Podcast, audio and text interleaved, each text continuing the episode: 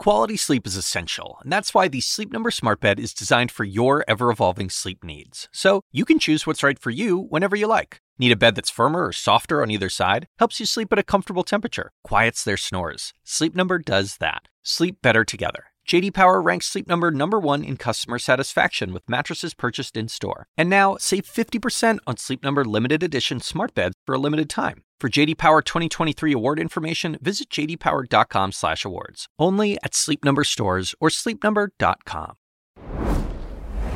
Welcome to CNN. I'm Rahel Solomon, and we continue to follow two major stories this hour. The death toll topping 17,000 in Turkey and Syria after this week's massive earthquake, growing fears that time is running out to find survivors.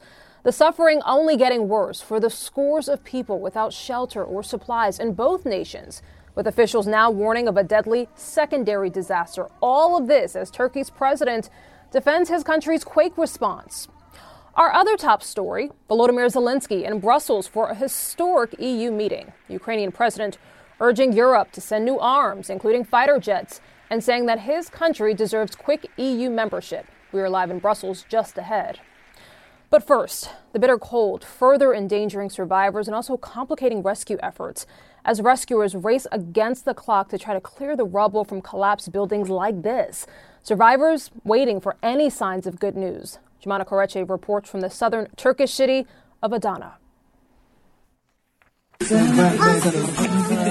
A five year old emerges from underneath the rubble in Turkey's hard hit Hatay, one of the youngest of thousands of lives saved.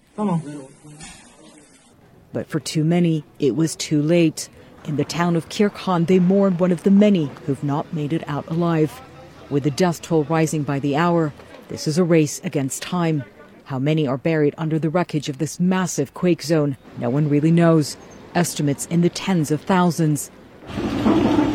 Here in Adana, search and rescue crews work tirelessly around the clock, digging through what used to be a 14 story residential building where families lay asleep when the monstrous earthquake hit. Survivors have gathered at the site of the rescue mission. There's shelter and hot meals. And in the bitter cold, they huddle around these fires, everyone with a story of the horror they've survived. The shock, the trauma, the pain visible on every face. Parents doing what they can to try and make their little ones forget. Many here are anxiously awaiting news of their loved ones and friends buried under what's left of their homes. Get down. They're asking us to get down, and we believe this is because they're scanning the building, the wreckage. This is a very, very careful and delicate operation that's going on to try and see if they can locate any survivors because so far they haven't been able to. No survivors yet, only lifeless bodies pulled. It's been three days. Why can't they get my son out? This father wails. As night falls, the rest of the family wait desperately for any news of 25 year old Sert. They've been out here for three long nights. It's so so so bad uh, because all is nights. Uh, we are thinking my family, my uh, relatives, things. Uh, uh, um, my cousins, her, my cousin's dad, he's crying so much. He's crying so much. He he's uh, wonder her his son. Your cousin's dad. Yeah, we yeah, saw him yeah. earlier. He was he was crying. He yes, was crying. Yes, earlier. we all, all is crying, crying. That that's why I don't know how to say. All is we should we should pray to God. And that is all they and countless others can do right now. And moments ago, Jomana also spoke to another Turkish resident about what they're facing. Listen. We're in the city of Iskenderun, that is part of Hatay province, one of the hardest hit provinces by this earthquake. And as we were driving into the city, you can see extensive damage all over the city center. And right here, we're told this was an 11 story uh, building, um, and it was a newly built uh, structure. There were only a few people who were inside at the time. And we have uh, Server here who is with us. He's been out here waiting for news about your friend. Yeah, my relative. He was. He is my partner in work. We've been waiting here for four days now. And it's really hard to get him. Today, I think we are gonna get a uh, get news about him. Hear news about him. And, and you've been out here for the past yeah days. four days. Yeah. And and I mean, have you seen any survivors coming out? First day, three people got out alive. The second day, three people got out dead. The third day, two people, and now there's only one person left. So we are waiting to hear news about him. As you see, this is a two-year-old building, and as the one of the survivors say, as the earthquake began, the building just destroyed. Didn't even wait for any seconds. As it started, it just vanished. Yeah. And how are you feeling? I mean, not knowing what's happened to your friends. Uh, I'm, I'm confused. I don't know how to feel. Senseless. Yeah. I mean, this must be really, really hard. Yeah, it is. knowing, It is right? hard. It is hard. Not for me. It's hard for the city. There's m- many people without a home, without electricity, without water. It's really hard for the people. And do you have hope that they're going to First day, I was really hopeful because this building looks just fine, but this is the fourth day. I'm I'm getting out of hope. That was Jomana Karadsheh reporting there. And a massive effort is underway to get critical aid to survivors. Turkey's foreign minister said Thursday that the country has received offers of assistance from 95 countries and 16 international organizations. Salma Abdelaziz joins me now from Istanbul. And Salma, as I understand it, you spent some time at a distribution center, at an aid distribution center. What more can you tell us about the status of aid? Look, there's absolutely such an enormous, such a tremendous need on the ground that no matter how much help pours in, it's never going to be enough. I mean, you think about these numbers, you think about these figures that we're discussing, they're absolutely staggering. Tens of thousands of people wounded, over 16,000 people killed, countless people now, of course, made homeless. It's really, really difficult to comprehend the scope and scale, especially when you're looking at entering now the fourth day of this crisis and that hope that we saw previously that we might find people alive under the rubble, that's slowly fading. And what's coming into its place is anger and grief. You heard that there from our colleague Jomana Karadsheh in her piece, the stories of people on the ground who are wondering why their government wasn't there. And I just want to break down for you a little bit this frustration that is not just felt in the earthquake zone, it's really felt across Turkey. First of all, it's about the response. There's questions being asked as to whether or not the Turkish government acted quickly enough. We saw in more remote areas in that southern region that help seemed to take forever for those families to come that some of them could hear their loved ones under the rubble but didn't have any assistance or rescue workers or equipment to be able to actually pull them out and that we also know that many families spent several days without food, water, any assistance in that freezing cold. But again, the scope and scale and magnitude of an earthquake, one of the strongest seen in this region in a century, it's possible to argue that no government could have fully prepared even one like Turkey, which has expected earthquakes sitting on a major fault line. But the second question, and you also kind of saw that there in uh, our colleague Jomana's piece again from, from that eyewitness on the ground, is the question about building codes. Why were buildings not stable enough to withstand this? And the reason this is being asked is because Turkey had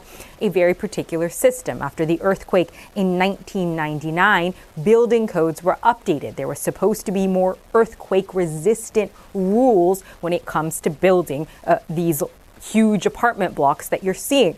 But at the same time, we are looking on the ground and we are seeing these buildings that were built uh, in recent years. You heard that again in the story that have been pancaked, completely collapsed. That is raising questions. Were the codes met? Could lives have been saved? President Erdogan, of course, was uh, chased with these questions essentially when he visited the region. And I will point out one last thing that might just point out that the Turkish government is aware of this frustration and trying to clamp down on it. Access to Twitter yesterday, as President Erdogan was touring that area, access to Twitter was limited. Signs there that they're trying to silence the concerns, but these families, they're going to keep demanding answers. And I think, look, it'll be an interesting question when this is all said and done. How many of these buildings that fell were new construction, to your point, and how many of them were old construction? Because if they were new construction, then questions certainly remain about were they up to code and should they have been? Salma Abdelaziz, we will leave it here. Thank you.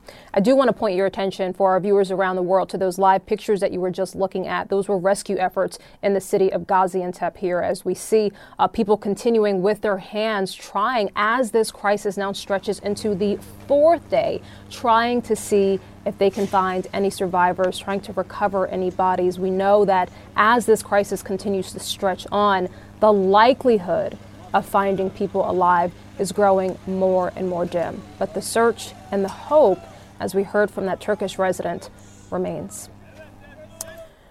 To our other top story this morning Ukrainian President Volodymyr Zelensky in Brussels, meeting with leaders of the European Union Earlier today, he delivered an emotional address to the European Parliament. This is our Europe. These are our rules. This is our way of life. And for Ukraine, it's a way home. Now, this comes a day after Mr. Zelensky met with the British Prime Minister in London and the leaders of France and Germany, which we're viewing here in Paris.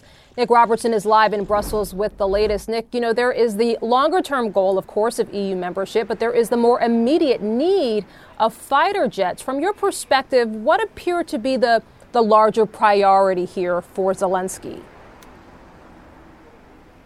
Um, the fighter jets and the longer range missiles. There was a question from the audience in the press conference a few minutes ago, uh, and he said, Look, I can't go back empty handed. I can't afford not to push this debate and this issue forward. He said did, he did think that it got some support from the UK on longer range missiles. And he also said, very cryptically, and of course we know that this happens, there are conversations that happen in private and, not, and the outcome is not made public. But he said, essentially rest assured what uh, the assurances that I'm getting uh, in these conversations that, I, that I'm not going to report about, that I'm not going to talk about, he said, um, are positive. So it is his priority. And I think part of that is, and this is something that seems to be shared by the leaders here, the, the coming weeks and months are, are really important. There's a real urgency, and the future of the war and what happens to Ukraine can really be pivotal in the, in the in, in, the very, very near future. And I think that's shared and understood. Um, but of course, he did get the congratulations from the uh, European Council president about how much uh, Ukraine has done despite the war to actually move towards uh, readying itself, uh, crossing some of the hurdles in terms of judiciary, in terms of media reforms, other reforms to be able to join the European Union in the future. And to that, he said to a question asked in that press conference, uh, when was he hoping it would happen? Well, this year. This year, he said, turning um, to uh, Charles Michel and Ursula von der Leyen standing side by side with him. And I think that's another thing about Zelensky's visit here. Um, he's had more time in sort of more public forums uh, with with a number of leaders, uh, with with um, uh, in his meeting very shortly with with one on one with the Italian Prime Minister Giorgia Meloni, but also Roberta uh, Sassoni, the um, sorry the, the, the European Parliament President. He had time with her. We've seen a side of Zelensky, um, perhaps a little bit more relaxed. Uh, we've seen his humour, and we've seen how he connects with these leaders. And that's another narrative that's emerged over the past 24, 36 hours, is how much um, this one man, this president of Ukraine, can influence these other politicians to do what they would otherwise not want to do, which gets to your point, uh, the fighter jets uh, and the longer range missiles. And he does seem to be having some progress. And Nick, to that point, in terms of how persuasive he is managing to be, he also talked about, uh, in terms of the emotional more moments of the speech, he also talked about how Ukraine shares European values and Russia does not. Yes, and that was really when he began that speech. Actually, he seemed quite emotional because there was such a, round of applause, and this was where he was, I think, one of those moments where he was trying to connect through these 705 European members of parliament there, connect to the people that voted for them, connect to the people of Europe. Thanking them for their support for the refugees, thanking them for coming out uh, in, their squares in support, in their village squares, town squares, in support of Ukraine. Um, and I think that that way of connecting, saying, we are you, we, we share your values, we don't share the things uh, that Russia uh, that Russia wants, the, the shutting down of the press, the, the, the, curtailing of human rights, all of those things. He said, we share Ukraine's values. And this is, this is a substantial and important message to make sure that Ukraine can continue to have the support that it's getting at the moment from the ground up, not just from leaders, but from the population writ large, because they're the ones that that give the political space for these politicians to make the big financial uh, and diplomatic commitments that keep Ukraine um, alive and sustained in the fight, and as, as everyone here has said, ultimately to win that fight with Russia. To win that fight and to win the public support, as you point out. Nick Robertson, thank you. And for more on this, Bruno Lette joins me. He is a senior fellow at the think tank German Marshall Fund. Bruno, good to have you on the program today. Thank you. Hello, so good we afternoon. Just, we just heard Nick there say that Zelensky essentially said, I cannot go home empty handed. Will he? Is he? Well, you know, for Europe, this is of course a highly symbolic uh, visit, but for Ukraine, there really are real stakes uh, at the table. Um, really, there are three things uh, that Zelensky wants to bring home. First of all, it's weapons, more weapons and faster deliveries. Uh, you know, U- Ukraine actually think that Europe could do, could do a better job uh, in this regard. So weapons. Two, it's about sanctions. Uh, the European Union is now negotiating a 10th package of sanctions against Russia to be agreed uh, normally around the 24th of February. So the president of Ukraine really wants to make sure that those sanctions move forward. Uh, and number three, of course, is the whole issue around Ukraine's EU membership. Um, there is still it's still unclear whether Ukraine will have an accelerated uh, membership process or not. Of course, Ukrainians hope they do, but those are really the three um, issues where Mr. Zelensky needed some deliverables and also some good news. And, and, to that point, I mean, as you point out, it is no secret that Zelensky and Ukraine would like a more accelerated process in order to join the EU. But what do you think is a more realistic timeline in terms of how quickly they can get these reforms instituted? Well, we see there's still some disagreement inside the EU what to do with this. Um, the European Commission itself is, is a big fan of moving this process fast forward. But we see there are some capitals that are more hesitant uh, and that actually already argue that this process will take a long time. I mean, you know, bringing in Ukraine, um, it's a big country, 40 million people. So if Ukraine becomes a member of the EU, there will be some structural changes happening inside the European Union. And this, of course, is a concern to certain capitals. So it is still unclear now what will be the outcome. The European Commission wants to go fast. Some EU member states already put the foot on the brake. Bruno, as you point out, it's a big country, but it is still a new country. It is still a relatively new democracy. So, in what areas does Ukraine still need to do the most work in terms of supporting and advocating for itself to join the EU and proving that it is it is uh, the right candidate to join the EU? Well, you know, I think we have to be fair here. We need to admit that Ukraine has done a tremendous job in transforming itself. The Ukraine that we know today is no longer the Ukraine or, or five or six years ago. There have been reforms going on. Uh, the corruption is being tackled. Um, so many laws are being passed. So we see that from a, a technical perspective. Ukraine is actually moving fast forward, and the European Commission has also recognized that. The European Commission has written a report actually applauding uh, Ukraine's performance vis a vis becoming a more EU fitted country. But of course, becoming an EU member is also a political decision. It's not only about technical indicators. And yeah, the political decision ultimately will define whether or not uh, Ukraine will become a member that, of course, is still unclear. Uh, there's no political agreement yet among all the EU member states.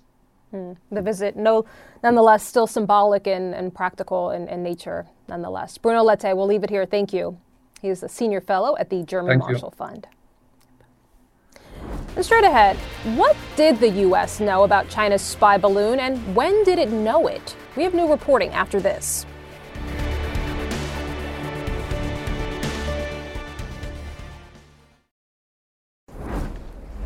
Military sources tell CNN that U.S. officials knew ahead of time that a Chinese balloon was about to enter U.S. airspace. A day beforehand, the Defense Department sent out an internal report known as a tipper through classified channels. But at the time, it wasn't flagged as urgent. Now it's become a political flashpoint with some Republicans who are criticizing the Biden administration. Meantime, U.S. intelligence insisting that China did intend to use the balloon for spying. Take a listen to this from the Pentagon. I can assure you this was not for civilian purposes. That, that is, we are 100% clear about that. Based on what we know and have observed about this balloon, it is a surveillance balloon. It was an intelligence collection capability. Um, you know, a question I would ask myself is if, in fact, it was a civilian balloon, a weather balloon, and it was approaching a sovereign nation about to enter their airspace, a responsible nation would have put out some kind of public statement saying, hey, heads up, this is heading your way. We just want to let you know. The PRC did not do that. They didn't respond until after they were called out. I'll just leave it at that. All right, let's get the latest now with our Natasha Bertrand, who has new details from Washington. Natasha, what more are you learning about the timeline of all of this and how this all unfolded? Yeah, Rahel. So we're learning that on January 27th, about one day before the balloon actually entered U.S. airspace over Alaska, the Defense Intelligence Agency, which is the intelligence arm of the Pentagon, sent out a classified report, a short report, basically flagging that a foreign object was headed towards U.S. airspace. Now, these kinds of reports are available to anyone who wants to read them, but it was not flagged to the highest levels of the U.S. government because it was not deemed as an urgent threat. The U.S. had seen these kinds of balloons before, and but previously they had not posed any kind of military or national security risk to the United States. So U.S. officials believed that the best course of action, even after receiving this DIA report, would simply be to monitor the balloon as it crossed over Canada and potentially left American airspace. But that is not what happened. Instead, the balloon actually took a sharp downward tur- turn south from Alaska over Canada and into Montana. And that is when U.S. officials started getting very concerned because that is a path that balloons like this have not actually taken before. So at that point, we are told that the U.S. actually sent jets up to do a positive identification of this balloon, see what they could learn about it. And at that point, they believed that it was headed towards Montana and that it could potentially be gathering intelligence about sensitive military installations there. So around January 31st, a couple days later, that is when President Biden was officially briefed on this. And of course, the U.S. still felt at that point like it would not be beneficial to shoot it down right away because shooting it down over water, as we have been told, would pose the, a lesser risk to civilians on the ground. And also, importantly, it would allow the United States to better collect intelligence about the balloon uh, over the course of the several days that it transited over the continental U.S. So this shifts the timeline back by about a day. But U.S. officials tell us, look, we still did not view this as urgent enough to take kinetic action against it. We wanted to see what more we could learn about it. But that, of course, the calculation started to change once it actually hit the continental United States and appeared to be behaving uh, a little differently than what they had seen before. Rahel. Natasha Bertrand, thank you, joining us there from Washington. And China is pushing back against assessments like that. The Chinese Foreign Ministry denying U.S. allegations that this spy balloon was part of a fleet around the world and also accusing the U.S. of being the world's, quote, largest surveillance and reconnaissance country. Our Selena Wang has the details from Beijing. Beijing is hitting back at Washington's statements about the suspected spy balloon. The Pentagon said on Tuesday that China refused a conversation with U.S. Defense Secretary Lloyd Austin following the downing of the balloon. Well, now China's defense ministry is saying they rejected that call because the conditions were not right, given the U.S.'s quote, irresponsible and seriously wrong approach. We've seen Beijing's rhetoric harden significantly after the U.S. military shot down the balloon, after initially expressing regret for what they claim is a weather balloon that flew off course. Beijing is now accusing the U.S. of overreacting and violating international practice. The contrast between what Beijing and Washington are claiming is only getting starker. You have China on one hand, doubling down on its claim this was a civilian balloon that took an unplanned course that was out of their control. On the other hand, the Pentagon has said it has 100% certainty that the downed Chinese balloon was not being used for civilian purposes.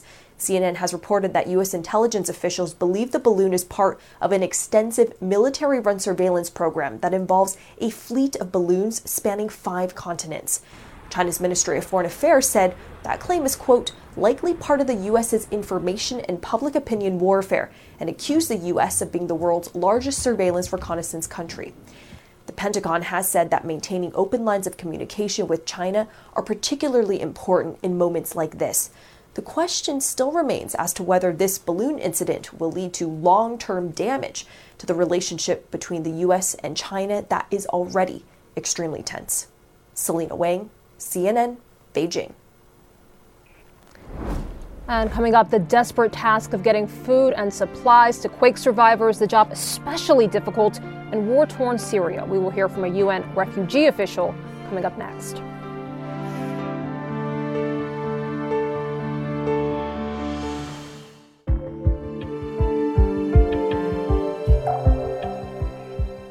And welcome back to CNN. We return to Turkey and Syria, and some good news we are just getting in. 78 hours after the devastating earthquake, a mother and her two boys have been rescued alive near the quake's epicenter.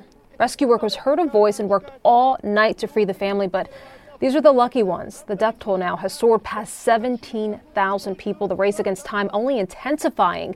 Temperatures in the disaster zone staying below zero at night before warming to about 5 degrees Celsius during the day, and it's expected to stay that way for the next several days. The World Health Organization is now warning of a secondary disaster if humanitarian aid is not sped up. And with each passing day, rescue workers are pulling fewer survivors and more victims from the debris.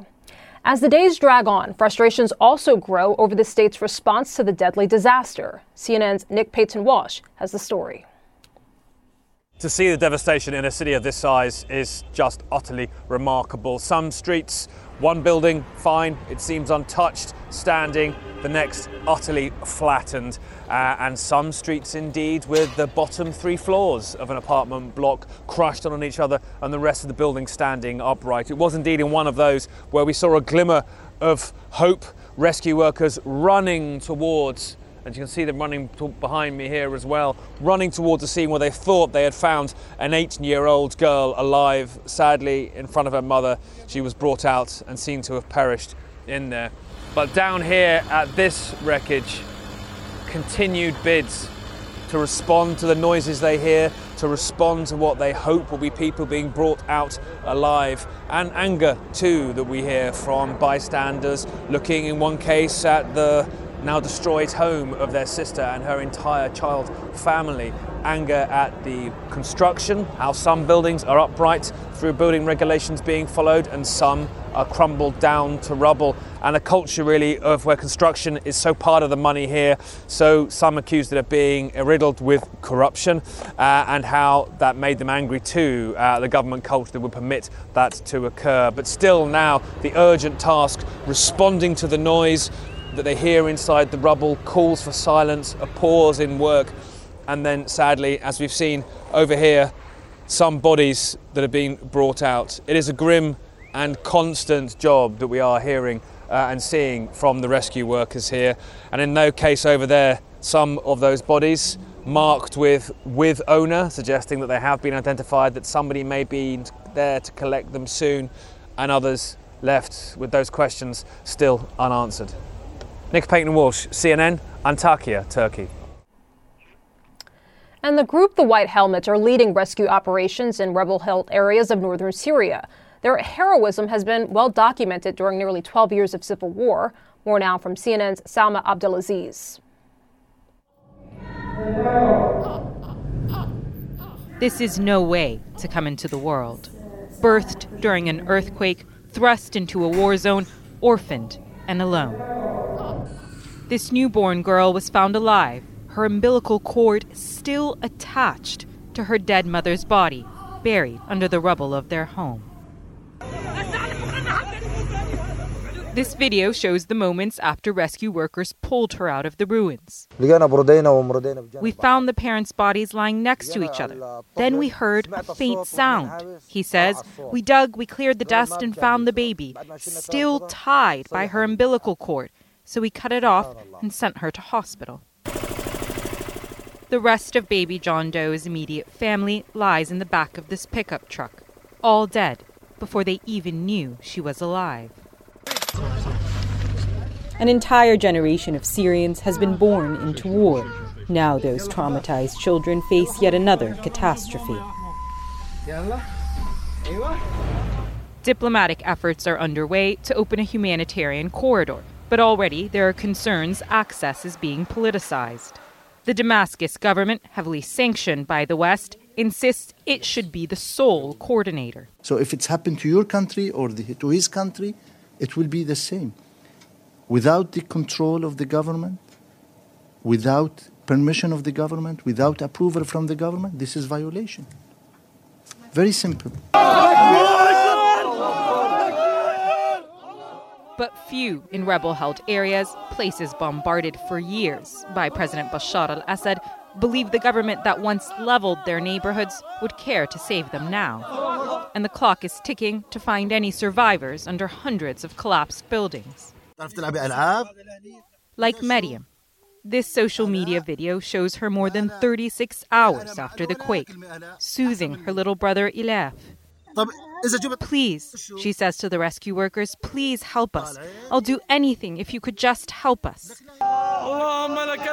Siblings are eventually extracted and brought safely to their terrified parents. In another rare moment of triumph, an entire family is retrieved by emergency responders. Just watch the crowd's reaction as they bring them out one by one. Dad,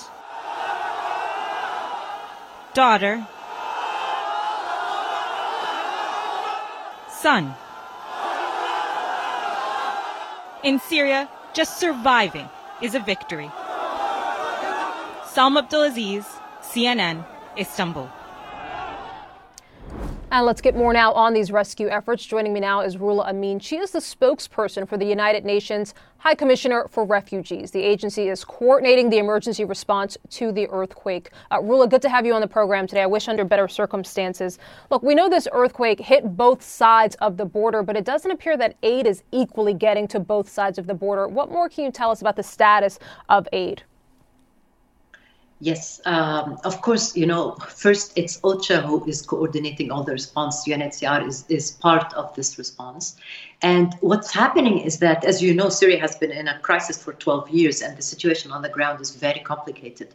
So aid is not coming in um, as, as we wish, as needed, and as fast as possible. That's why our urge is we need access and we need resources because the needs that have emerged as a result of this earthquake of this earthquake are just immense. People are desperate for rescue, to for someone to take them out uh, uh, from under the rubble. They are desperate for shelters. They need food. They need medicine. They need blankets. They need mattresses.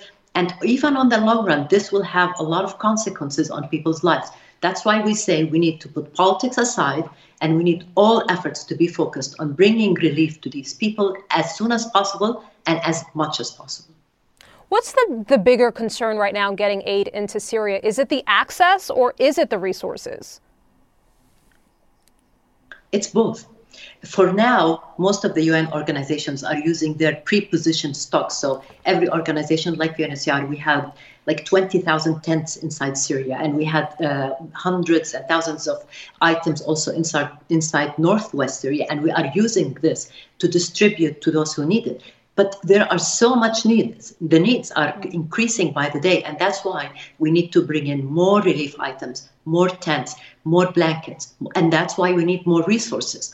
We're not waiting, but we need these resources. At the same time, you know, one issue is that even the aftermath of the earthquake, there is a number of buildings that collapsed, but many of these people who had been hit by this earthquake had been displaced from their homes for years.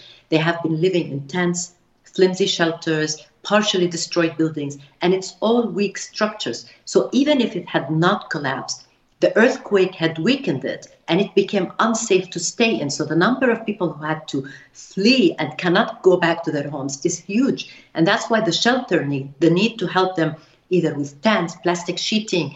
There are shelters being opened, like school using schools, mosques, but these are temporary solutions. So, so we will need a lot of resources to help these people restart again. Well, we got some news this morning that for the first time, a UN aid convoy has crossed into the border into Syria uh, for the first time for that region. Can you tell us a bit more about how large the aid was and what exactly it entails?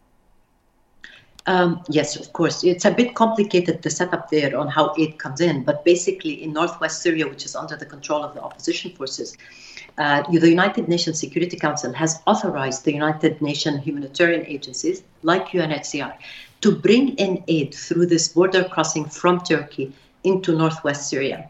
And this has been happening for years. More than 4 million people are dependent on this aid to survive because 3 million of them almost are displaced anyway. And so their needs are huge. And that's why throughout the years we have been sending in relief items, food, supplies, everything through, and it's been distributed on the ground by local NGOs, mostly Syrians, who know and they have a huge network to distribute. Now, when the earthquake happened, not only it it destroyed people's homes and lives. It also destroyed the infrastructure, including a main road that led into northwestern Syria. And it took two days to fix this road for aid to start going back in. Now, as I said, it's not like in the past two days there was no aid being delivered because we had we all had stocks of items inside and our partners on the ground were using it to reach a lot of people. But it's not enough and we need so much more. Even if we get trucks in for the next 10 days, it is not enough. The needs are huge because people anyway were in need of this aid. They need so much to survive, they need so much to protect their families. And we have to remember for 12 years this crisis has been going on, and people had started to feel that the world has forgotten about them. It's 12 years of crisis, of war, of economic, deep economic uh, uh, inflation, it's it's COVID. So they had been feeling alone, and now with this happening, they are really hopeless. And it's time for the world to stand by them, to renew its commitment to support them. That we will not forget about them, and maybe, hopefully, there will be some kind of a resolve that their suffering has to end. It's enough. 12 years where the civilian population has paid the highest price for the Syria crisis, and now they're hit by this strong earthquake, shattering their lives even further just compounding challenges, compounding problems as you lay out really well there. Uh, I, I, was encouraged to hear you say that that road, that main road, has improved enough that that aid is actually starting to get in. I do want to ask, however, what do you think the biggest challenge moving forward now is? Is it uh, the Syrian government perhaps being suspicious of outsiders coming into Syria? Is it the rebel held territories? I mean, what is the bigger challenge? I know they are both challenges, but what's the bigger challenge moving forward? I think we have so many challenges. You know, it's it's it's a very highly politicized situation. Um, people and, and the public is very charged. People are seeing these images of people stranded under the rubble and people trying to extract them, whether in northwest Syria or inside Syria, with their own hands, with shovels. And people are frustrated. So there's some a lot of blame game People want to see more being done to help these people. They want to see equipment, real equipment, serious equipment being brought in, brought in, whether inside Syria where the government controls or in, inside northwest Syria where the opposition controls the ground. So all these things are real needs, and it's real families who are stranded there, desperate for the world to come in and help, regardless of any agenda, regardless of any political issues. Resources is also very important because for humanitarian agencies to reach all these people, not only with a mattress and a tent today, but for sustained humanitarian assistance, it's going to take a lot of resources, and we need the international community to, to commit to that. You know, even before this earthquake hit, across Syria, more than 70% of the population was dependent on this humanitarian aid to survive its day, to be able to put food on the table, to be able to send its kids to school the hospitals, only half of the hospitals in Syria were functioning due to the 12 years of crisis. So the, the needs were immense, and now they have been exacerbated. Hmm. Well, well said. I mean, I, I, think the resources can certainly be rounded up. I think moving forward, it would be encouraging if the access would also be there too to actually get the, the resources to where they're needed. We'll, I mean, we'll have to leave it here, but thank you for being on the program today. Thank you. She is the Senior Communications Advisor for UNHCR. And coming up, Kim Jong un showcasing North Korea's new missile power as he also shares the spotlight with his young daughter. We have a live report from Seoul coming up next.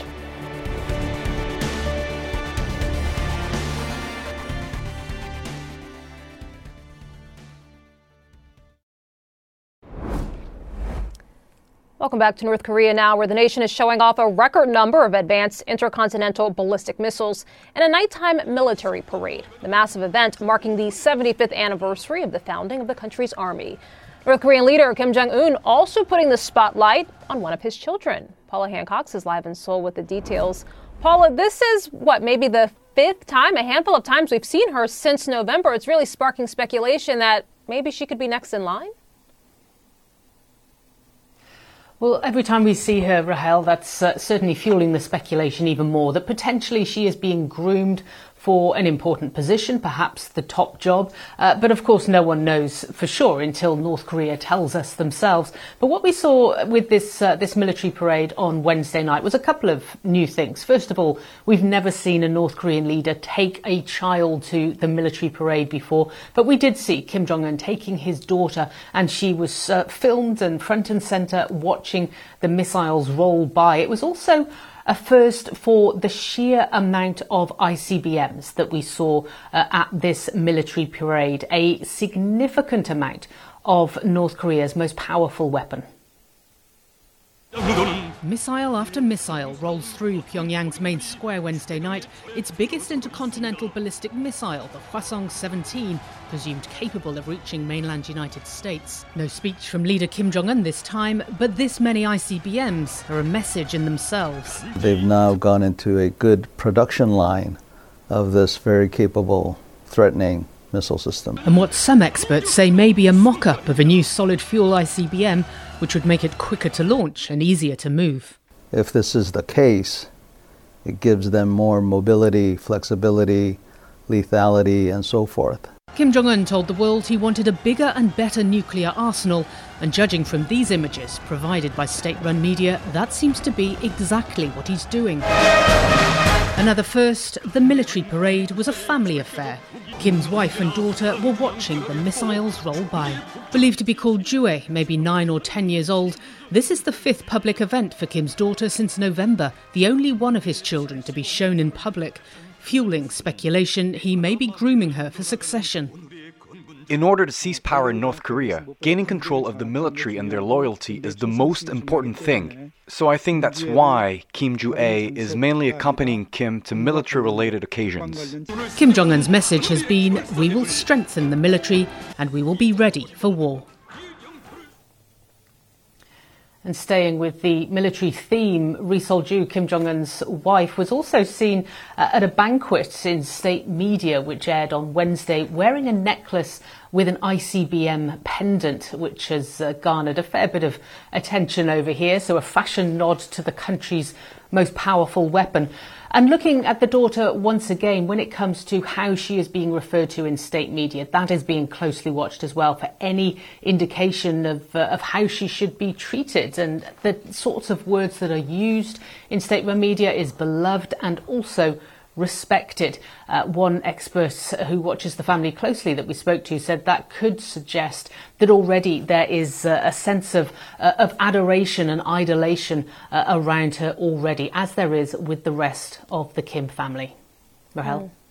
Fascinating. It'll be interesting to see, Paul, if we see more sights of his daughter. As you pointed out in your piece, we've already seen her a handful of times in just the last few months. Paula Hancocks, thank you.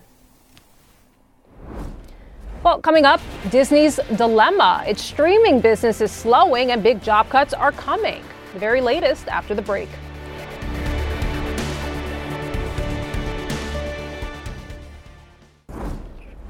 Welcome back. U.S. stocks up and running on Wall Street. Stocks bouncing after across the board losses on Wednesday, but you can see a different picture today. The Dow, Nasdaq, and S&P all higher. We saw some losses yesterday on fresh interest rate uncertainty, though. Recent comments by Fed officials suggest that they could keep raising borrowing costs past what the street is pricing in.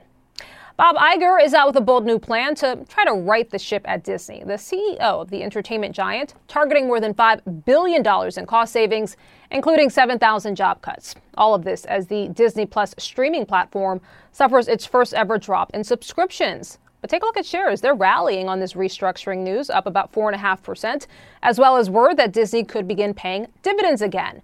One of the big questions, though, is will all of this please activist investors? Paul La Monica joins me now. Paul, you know, Iger comes back to Disney at a time when they really have their hands full. They have a slew of challenges ahead of them.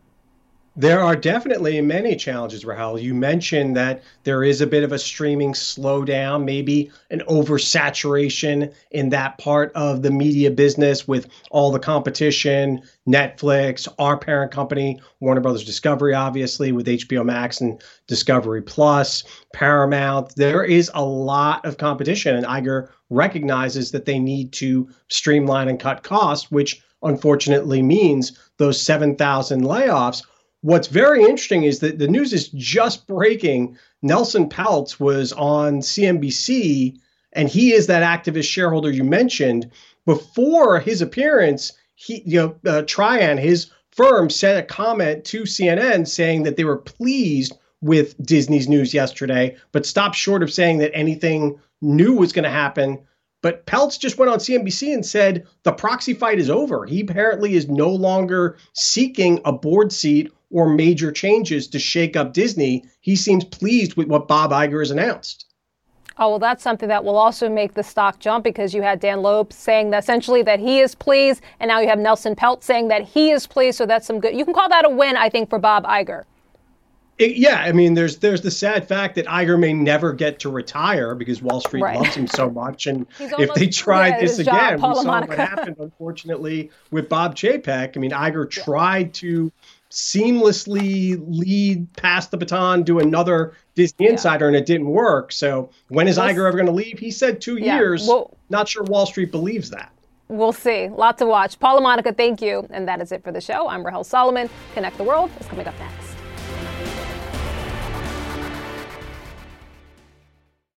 When you work, you work next level. And when you play, you play next level. And when it's time to sleep, Sleep Number smart beds are designed to embrace your uniqueness, providing you with high-quality sleep every night. Sleep next level. JD Power ranks Sleep Number number 1 in customer satisfaction with mattresses purchased in-store. And now, the Queen Sleep Number C4 smart bed is only $1,599. Save $300 for a limited time, only at Sleep Number stores or sleepnumber.com. Prices higher in Alaska and Hawaii.